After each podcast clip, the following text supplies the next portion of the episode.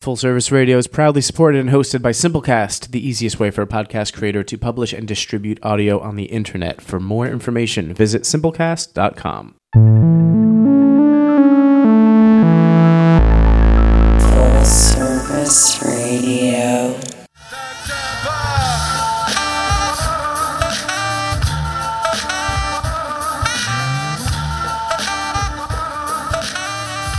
Welcome to Beer Me Radio. I'm your host, Sarah Jane, typically recording live at the Line Hotel in Adams Morgan, Washington, D.C. This summer, however, we are doing Beer Me on the Road. This is where I will go on location to different breweries or different beer locations uh, to interview the same great mix of people that you all are used to listening to uh, brewers, importers, educators. This way, we get to look at the dynamic world of beer through different lenses. Whether you're a seasoned professional or new to beer, we will have something for you. So today I am at one of my favorite breweries, uh, Fairwinds, in Alexandria, Virginia, uh, with Chris Bannock. He has been on the show a couple times before. He is landed here as sales and operations manager, and I'm also here with Charlie Buettner from Fairwinds, but the uh, brewmaster Yeah, uh, and CEO. CEO of the brewery. So thank you both so much for taking time. I know it's crazy. Today you've got a line of people already picking up growlers out the door you just opened a couple moments ago, so I appreciate it. Yeah, thanks for coming out. We're um, yeah very busy. It's Fourth of July weekend, four day weekend. Lots of drinking to be done. Lots of barbecuing and drinking. Thank God for canned beer, and uh, thank God that it's cold, right? Yeah. And speaking of canned beer, so, you know, we had scheduled to have you out at the studio, Yeah. but you had a canning line coming in. And so fast forward many months from that, how has that been working out? It's going great. Um, we're canning quite a bit. Uh, you know, we're doing um, our, our standard runs of our Howling Gale IPA, our Quayside Kolsch, and our Sirens Lure Saison, and then throwing in on top of that every week we're we're doing a um, uh, a, a tap room only beer. Um, next week we're doing a collaboration beer, uh, canning that our collaboration with Crooked Run for their anniversary party coming up, and um, then we're going to get into our sessions in the abyss.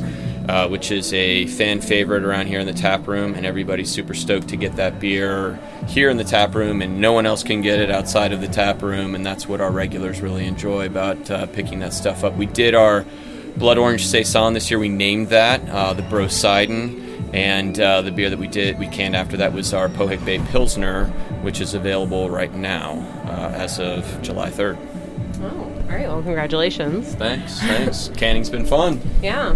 Yeah, you know, in the sales perspective, I mean, it's it's having the canning line versus having to rely on mobile canners is night and day difference. We can can 100 some day and can another 100 the next day. We can do, basically be way more on you know on the fly kind of thing when we're trying to fulfill orders for markets and and try to do cool things like now doing Capricorn releases, which Brosidon, which was the blower and saison, was the first one we did, and that was three weeks ago. It sold out in five days. You know, we did a 50, 50 case run, two per two six pack per limit run, and sold out in five days. I mean, this is driving more business towards the tap room and also giving our regulars something more than oh, I guess I'm going to buy my Gale again or my Kolsch again, which is great, and they do that and they they buy a ton of it. But I think it's a cool little option for people to be able to take with them, drink by the pool and out of a can versus having to get a growler or just drink it here.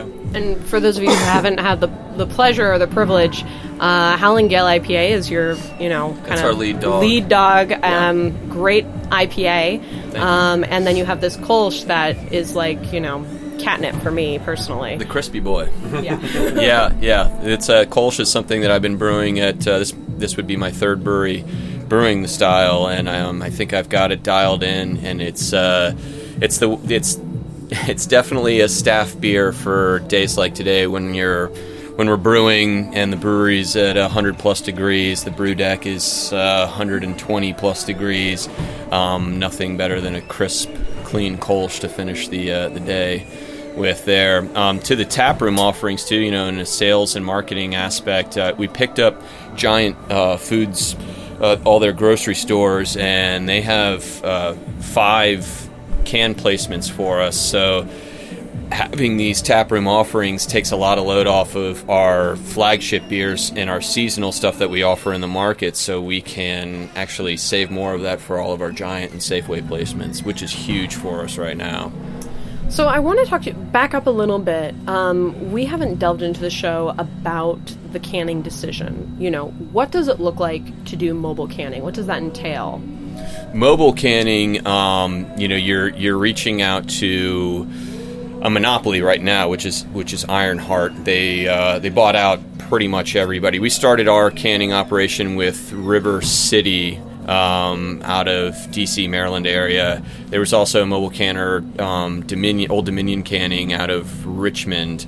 Um, but Ironheart has bought up all those guys, and so essentially, how you how you do things is you you know you schedule weeks and weeks out to try and get on their their radar, and they come in in the morning and set up their stuff and start canning away.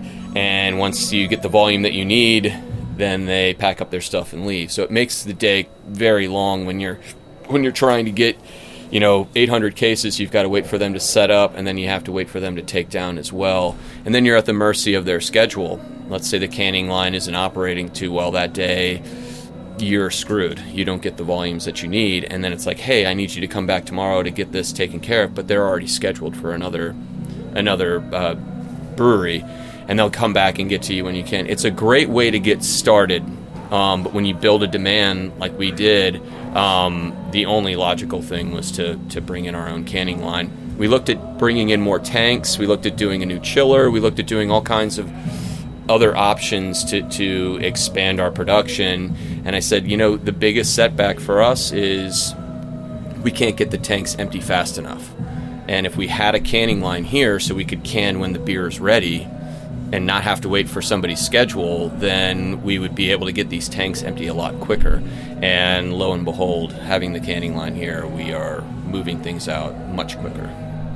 So, as like a return on investment, I mean, is it a quick thing to kind of pay off? It's already kind of paid for yeah, itself. it's done. It's taken care of. oh wow! yeah. Congratulations. Yeah, That's thank amazing. you. Yeah, it's uh, it it has been more than taken care of, and um, it was uh, hindsight being twenty twenty. Yes, I wish we'd coughed up the dollars early on to, to put that canning line together and, and have that piece of equipment in.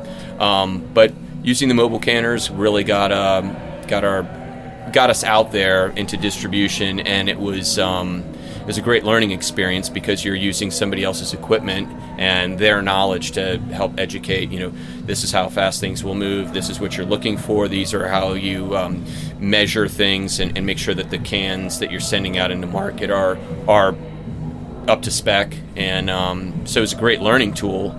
Uh, but man, if we had that thing earlier on, we yeah. Yeah. I, I, you know, again, hindsight being twenty twenty. I, I wish we had it earlier, but didn't, and now we're we're seeing what uh, all the benefits of having one. You know, everything that's coming through from that is it's been awesome, and like I said, it's paid off. So, in a very short time. Yeah, mobile canning is very interesting. I think it is something that is necessary, but I just had this conversation earlier this week with three or four other reps for breweries, and the, the question I posed was Is mobile canning more helpful or hurtful to the beer industry as a whole? So there's these breweries that are able to basically can right off the rip. They can pay the fee, they can come in, they can do a 100 or 200 case run on beer, right? However, there's so many breweries that are doing this, and there's so many breweries that don't have their recipes honed in yet. So my my theory was overall mobile canning, albeit necessary, actually hurts consumers because there are breweries putting out beer that is just not ready. It's it's breweries that in years past would have had to brew batch after batch and, and fine tune it and then eventually get enough money to buy a canning line themselves. And that's just not the case anymore. So there's there's just more uh, beer that is not a finalized finished product that's getting in the market. These breweries are opening up. They're uh, you know they're at production levels that they don't have a choice but to put beer in distribution. And doing a mobile canning run kind of takes off the, the the weight of just having to sell kegs, right? So they can sell some of the packaged beer, whether it be twenty percent, thirty percent, or even higher. So you're not having all these kegs that might go out of code, but you're also putting beer out there that might not be a product that you're 100% ready to put out in front of the public besides maybe your tasting room where you can get feedback one-on-one. Like somebody walks up and he's like this is a great beer that i love and here's why. Or walks up like this is not a good beer and here's why. Like they and people can be brutal about that. So i just think yes it's necessary and yes that lets breweries get their beer out more often however i think overall it's actually hurt a little bit by putting out more unfinished product in, into the market where it's an already oversaturated market, and it keeps it keeps some consumers guessing. They're like, well, it's a new brewery. I can't necessarily get out to X city because it's an hour away, but I've heard about them. I'll buy it. Maybe that is just not a fin- a product that is should be finished and leaving the tap room, and then it's out there, and then they're like, wow. Maybe I won't make that trek out there to buy to go to this person's place and, and patronize this brewery because the beer's just not good enough. And I so Sounds like a damned if you do, damned if you don't marketing tool, and you you know it's you need it for the exposure, but if you're not ready for it, you know that's that's a difficult thing. Yeah, it's a difficult absolutely. thing to be putting something out, and you're just like, oh, I've got to do it right.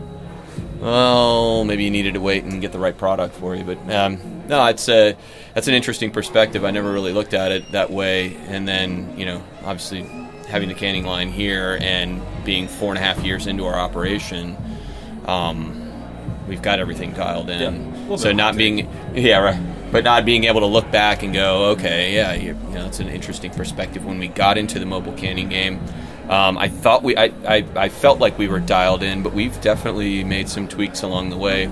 Four and a half years is not that old.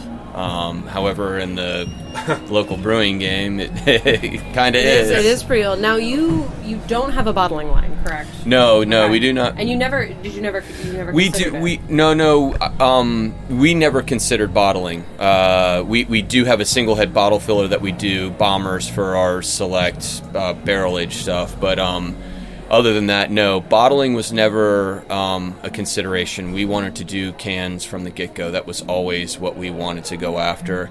The nice thing about canning is it's it's um, uh, you can take it more places uh, parks pools more people are accepting of it than they are of having glass the flip side of that is when i order cans for our lithograph cans um, i have to order a tractor trailer full of those. So 25 pallets are coming in of that at one time.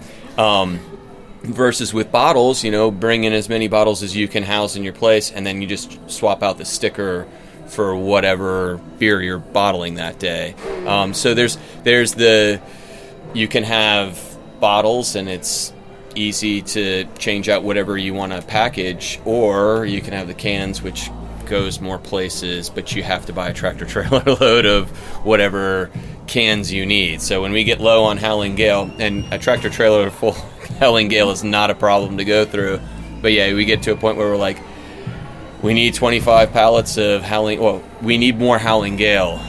Okay how much? Because we have to really get down to the nitty we have to really exhaust the whole thing because when we bring in more it's not like we're just bringing in a few pallets to backfill what we need we have to bring in a whole ton of of uh, a tractor trailer full of cans so that's that that's an interesting game that we have to a logistics game that we have to play in the in the brewery where it's we're getting close we're getting close okay get closer get closer get closer but don't run out and then bring in that tractor trailer load and then it's a day of stacking all that stuff into the loading docks and the storage areas so it's it's an interesting operation Okay, yeah, that's a lot.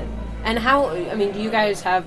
Do you guys do crowlers at all? We don't do crowlers. No. Um, cans, uh, the bombers, um, and we're we're all about 12 ounce cans. We're um, we have the ability to do 16 ounce cans, um, but we're we run 12 ounce so much. We're confident with it. Our dissolved oxygen levels are non-existent. are. um, And for listeners maybe not familiar, can you clarify? uh, that? yeah, yeah, yeah. So, so as we're packaging, you know, and we, we like to package in 12 ounce cans. Um, a because we like to have six beers when we're at 72 ounces versus what is it, 64.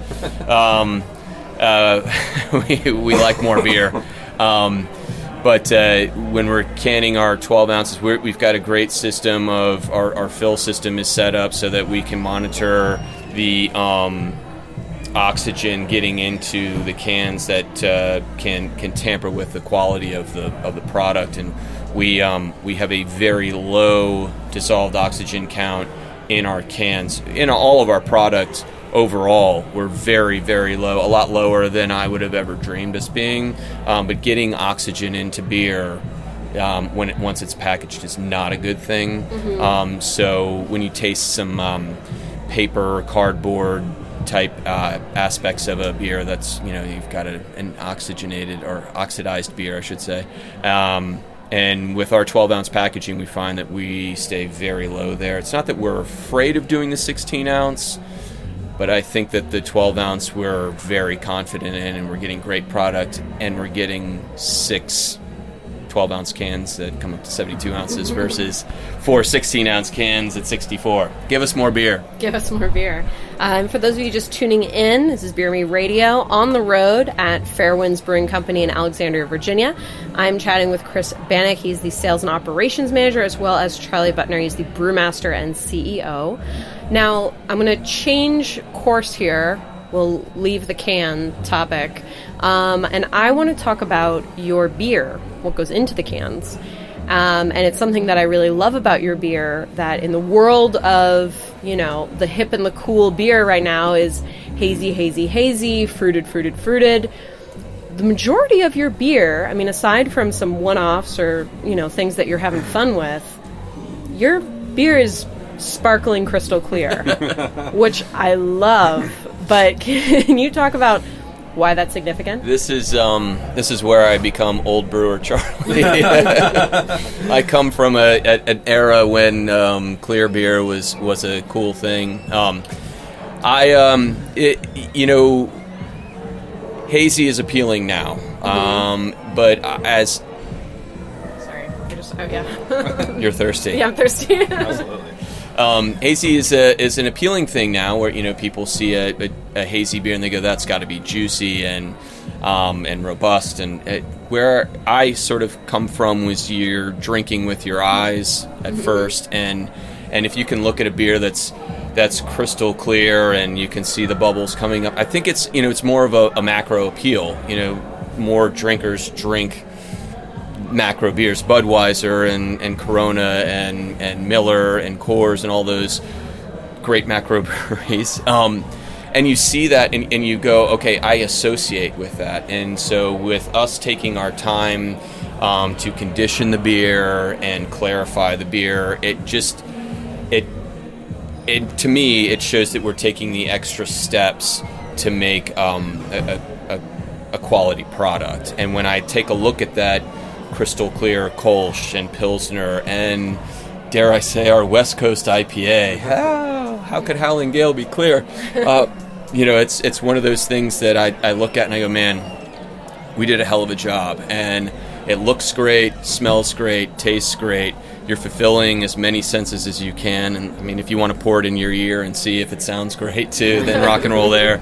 But you know, we start to get into all those things that that um, were what drew us to beer in the first place, and, and clarity was one of those things. And I think that I think that every brewer could say that their first beer wasn't a hazy IPA, and they had a chance to look at their Natty Light or their Beast and go, man, you know, this, this stuff tastes like water, but it's getting the job done, and it's clear and fizzy, and and we're gonna party all night with it. So I think that you know, you get back to your roots. It's um, it's what we drank to get into into beer in general, and then we can evolve and we can get into hazy things and we can barrel age things and we can fruit things. And uh, but I think that that first initial man, that is a crisp, clean looking pilsner or Kolsch or IPA. Um, man, that's that looks appealing. Let's get after it. Let's get after it. And for our listeners who maybe aren't familiar with the brewing process, what are some things that you have to do that extra effort to keep it clear? So we do uh, for us. We use a synthetic fining agent, which is like a liquid silica gel um, that helps to, uh, you know, jumps into. We dose it into the tank, and it um, it finds the yeast and the proteins and the particulate that's in there, and grabs hold of it, and gravity takes effect, and it pulls it out of solution. Once that takes place, then it's just a nice. It's time. It's time. We use Yeah. a, an extra you know two weeks 10 days or so for our ales to, to really get cleared up um, and then for our lagers you know that's an extra two or three weeks that we because the yeast in that solution is very dusty and it's very hard for that to, to come out but you know if you're putting out dusty lager for me i feel like that's you know you're you're not following the the, the the true tradition of brewing those beers. And yeah, it's a pain in the ass. It's going to take you an extra three weeks, and you're staring at a tank full of beer. That's like that's money sitting there. But do it right. People such as yourself will come in and go. You make clean, clear, crisp beer. That's freaking awesome, and I appreciate that. So like you know, you hear that, and you're like, we're doing the right thing. Okay, well, I'm not I'm not the be all end all judge. you right know, like- but we have people that come out come in with that with that similar opinion and when we hear that we go rock and roll we're, we're doing it right we're doing it right now, Chris, you know, you're the one out on the streets selling the beer. Uh, that came out a, trash. that came out a little weird, but you know, but so you're you're out there and you're you know going in and doing tastings with different people. Is there an appreciation for that clarity, or are people kind of still? No, I want it. I want it hazy. I want a fruited gose. I want There- pastry stout. Yeah, I mean, it, it. You know, walking into this job back in January, you know, I've, I've been around this brewery since they opened up, and it is incredible to me that this brewery has stayed relevant and growing at an exponential rate, selling clear IPA and Kolsch. That is uh, mindfuck in 2019. Like that is not where breweries are going. You have Treehouse that did 50,000 barrels last year in only hazy beer, and they only sold it out of the brewery. But that's kind of an anomaly, right? Sure, there are going to be bars that are turning towards some of these newer breweries in this area, or even outside this area. I mean, even the big boys like New Belgium and Sierra Nevada have tried, and and Sam Adams have tried their their hand at a shelf stable hazy IPA there is a market for that, but generally it's people. The, the market for that is people that look like me and drink like me and stand in line for four packs. But that that that percentage is so small of the beer market. And for those of you who have never had the pleasure of meeting Chris, he's tall, he's white, he has a beard, tattoos. No, but No a beer tattoos. gut for sure. Yeah. uh, but yeah, I mean, it, it, it is incredible. I mean, I, I you know, if, being on this podcast before, I used to work for Avery, and you know, the amount of beer we sell in this area is incredibly higher than what I mean. Different.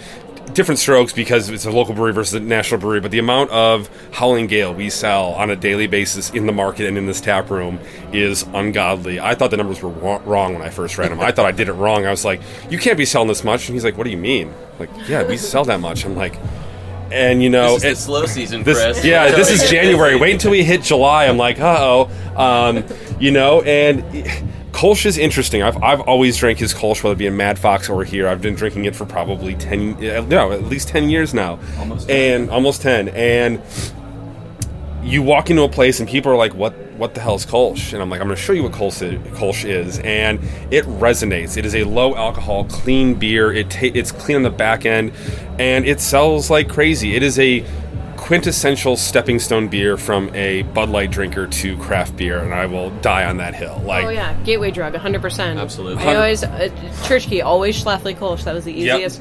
All right, so let's do a little quick lesson here. Would one of you care to give a little Kolsch is elevator pitch here? Kolsch is. Um, Kolsch is a German golden ale. Originates in uh, from Cologne, Germany. Um, my old boss, uh, uh, Bill Madden, uh, brewmaster at Mad Fox, he told me that um, the saying is you could never brew a, a true Kolsch outside the shadow of the Dome Cathedral. So he always had a little statue of the Dome Cathedral in his brewery. We have one on top of our um, our bookcase in the in the brewery. Um, it's uh, it's a very distinct beer um, in the sense that when people talk about green apple in a beer, that usually means that there's an immaturity factor to the beer. It's uh, young. Um, this, in this case, green apple or that hint of that little hint of green apple in there is um, it's very indicative of what the yeast is doing. Where the beer is the the stepping stone or the gateway beer is it ferments and conditions like a lager. It's a bit cooler fermentation, um, a little cooler than our standard ales, uh, and then also takes a little extra time in conditioning, like uh, more so than our standard ales, but not as long as our lagers. So it's a little bit of that in between beer, And, but, but it's a ale, ale yeast. It is an ale so you get those fruity esters. it is technically an ale yeast. Yeah, the fruity esters do pop through. Hence the that, that little apple character that's in there. Um, when you've when you've got 90 120 barrels of that stuff roaring in the in the brewery during a fermentation the um, sulfur ester that's kicked off is not very pleasant. So the brewery smells like farts for you know ten days or so. Ah, but from a good fart, a Kolsch is born. yeah, right, right. That's your new T-shirt. That's the new T-shirt. Uh, yeah, speaking of our Kolsch T-shirts, our, our Enjoy Kolsch. I'm our, obsessed our- with these T-shirts. our nod to uh, the the classic uh, Coca-Cola T-shirt. Um, yeah, it's a it's a big seller that we've got going on. Um, the blue ones, if you see the blue one, those are staff only Cole shirts. The uh, gray ones, we sell those here at the tap room. But two, it is it, it, it is one of those beers that when um, you know Bill was one of the pi- Bill Madden was one of those pioneers of introducing that beer because he was seeking out something that was sort of that gateway. How do I take you, Miller Lite guy, and get you in here to try porters and American Pale Ales and all those things? And um, that was that was the uh, the the eye opener to all craft breweries to go ah a little less time than than a lager, a little less time um, than you know your your sort of standard macro corn esque rice esque uh, uh, lager, but some of the same properties and something that somebody can associate with to go, well, you know, I'm here with Stupid. He likes porters and IPAs, and it's, well, here, try this. And, oh, I do like craft beer. And then you just sort of break down those walls of, let's try something else now. Yeah. Let's get into something else. Well, it's so much fun to. I mean, you can't alienate people. You know, someone Right. someone can't walk into your bar and be like, "I only drink Bud Light," and you you know you can't look at them and be like, "Gross, get out," Right. because they're a paying customer. Right. So you need to say, "Oh, you only like Bud Light." We don't have Bud Light, but We have something we have comparable something here. We have something that will be you know similar flavor profile, but little little a, li- different. a little more robust, a little a, a little more body, a little more flavor, a little more passion. Um, you get to see the guys making it. You get to see the people that package it. You get to see it come out of those faucets and go, all right, that was made right here, or you know, that I know where that was packaged from. I know those guys that, that did that. You know, if you're out in market and you see that, you can you can associate something versus well, I saw the ad during the Super Bowl, so now I'm drinking I'm, I'm drinking, drinking Coors versus Bud because they had a cooler commercial that time. Yeah. Now, something that I want to touch on before we sign off here is the brewery itself. Um, you know, something that I harp on on this show is experience and the way that people feel when they go into a brewery. You know, there are over seven, what, 7,400 breweries right now, craft Yeah, breweries in, in the U.S. and growing. 8,000 by the end of the year. Yeah, 8,000 by the end of the year for sure. Uh, you can't just show up and make good beer. Everyone's making good beer, for the most part. Um, so, well, yeah, yeah, yeah. But you can get it. You can get a decent beer just about anywhere. However, um, you can't come into a place and feel respected and feel welcome. That isn't as prevalent. Everything's clean. Everything's organized. You feel like you're being taken care of. I think you all do a really good job of that here. Um, and I think for listeners who haven't, who haven't been to Fairwinds, you know, everyone's welcome. I love to come here because you get such a huge, you know, breadth of people. There are Yeah, babies, there are old people, there are So many dogs, too. there's so so, many many dogs. What, explain it. Not So you have enough a you have a wall. It's like dogs of Fairwinds. Is We're we're all dog owners. Uh, the majority of us are dog owners, and uh, the, those that don't own dogs are dog lovers. And um, we're we're huge with the canine community. Um, it's uh, it's just something that dogs love you. Right. Yeah. They do. They do. We have we have um, we have dozens of water bowls around for all the all the pooches. We make sure that we uh, we we keep them um, hydrated as their their parents, owners, whatever you want to call them, are are, are getting hydrated here or dehydrated, however you want to look at it. But um, yeah, we're, we're big on dogs in here, and you know that that comes to also the the time and effort that we take in cleanliness here is if we're going to let these animals in, we've got to come back through. And so, I'm a, I'm a big uh, believer in cleanliness is godliness, and I think a lot of people comment on how clean our brewery is for the volume of beer that we're producing here. It's usually you make how much, and your brewery looks like that. And you know, I, I got into brewing with my dad where it was if, as long as you stay clean, as long as you clean up before and after, and you're taking care of everything by being clean and sanitary, you can't go wrong. You Yeah. can't go wrong because you get to something where the finished product you don't like it. Well, you did the wrong recipe. You didn't, you know, you didn't brew the way you wanted to. It wasn't because the beer is contaminated. So we clean our tap room after all of our dogs uh, come through religiously. We clean our brewery religiously, and, and it's um, it's pleasing aesthetically, you know, to the eye. It's it's it's pleasing that just like having clean, clear beer. Um, Yeah. You know, it all goes hand in hand. We're all sort of lockstep in all of that. No, it's wonderful. Well, definitely check out Fairwinds if ever you're in the area. You can get Fairwinds everywhere. Um, Uh, yeah, Fairwinds in- is all through the state of Virginia and uh, DC.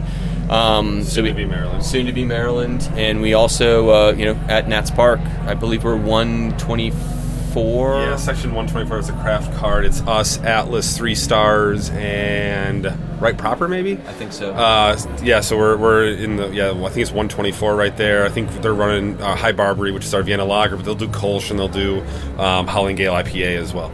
yeah. Nice. Awesome. Uh, come see our clear beer. Yeah, go see our beer.